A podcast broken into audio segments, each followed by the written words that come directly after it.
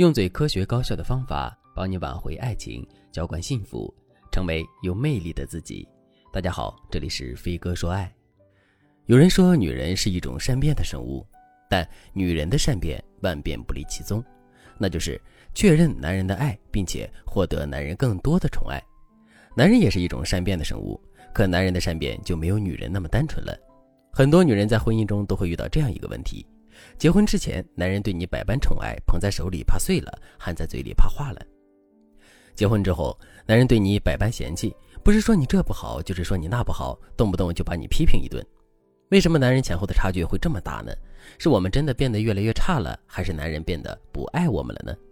其实这两种情况都是有可能的，但更普遍的一种情况是我们没有变得越来越差，男人对我们的爱也没有消失，可男人在这段婚姻中的目的变了。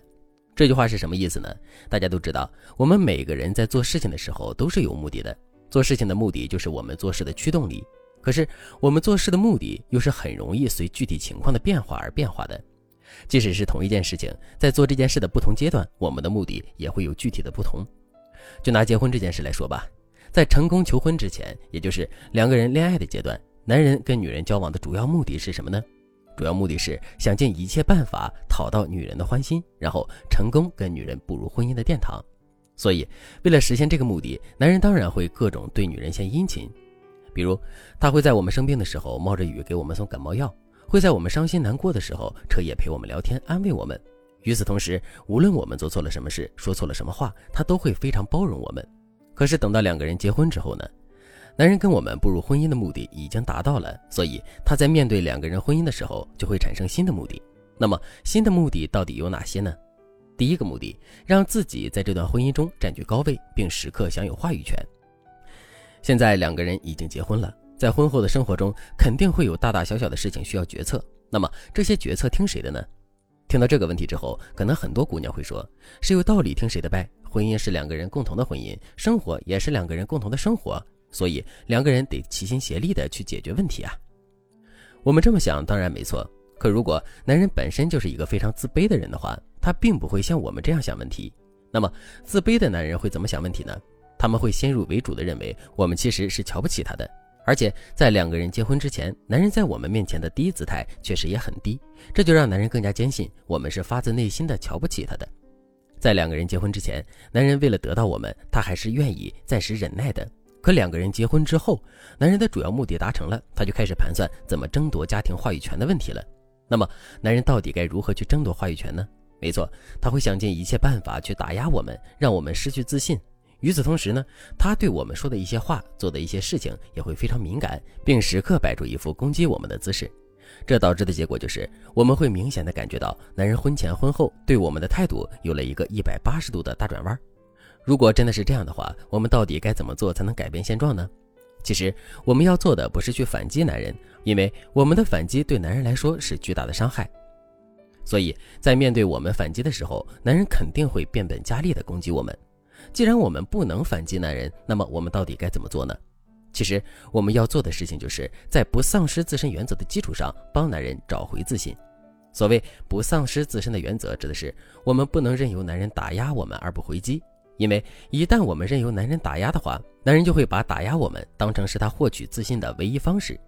所谓的帮男人找回自信，指的是我们要帮助男人通过正常的途径找回自信。比如，我们在平时的时候可以多去称赞男人，肯定男人对这个家庭的贡献。如果男人成功的做了某件事情，我们也要马上去强化他的成功，让他的内心获得更多的自信。当然了，这一切的前提是我们不会允许男人对我们打压。如果男人依旧在打压我们的话，我们一定要亮明自己的底线，让男人感觉到害怕。比如，男人嫌弃我们做饭不好吃，那我们之后就一顿饭都不做了。男人想吃饭，那就自己下厨。再比如，男人嫌我们打扫卫生打扫的不干净，那么我们就要马上把拖把扔一边，让男人做个示范给我们看。有的时候，男人就是个小孩子，需要我们不断的教育，所以我们该哄男人的时候就要哄着他，该惩罚他的时候，我们也一定要狠下心来。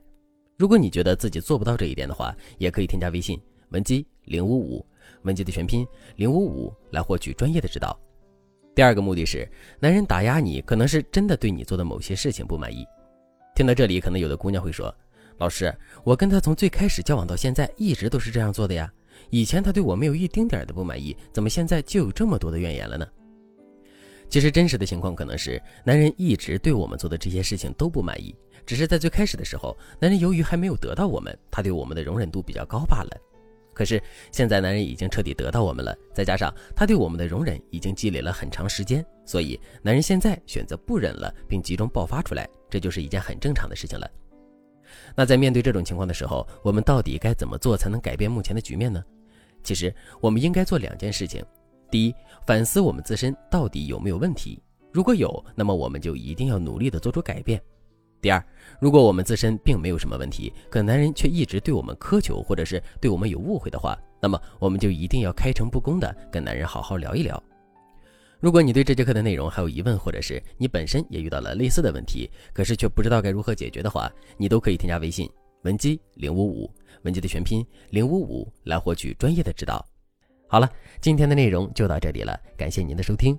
您可以同时关注主播，内容更新将第一时间通知您。您也可以在评论区与我留言互动，每一条评论、每一次点赞、每一次分享，都是对我最大的支持。我们下期再见。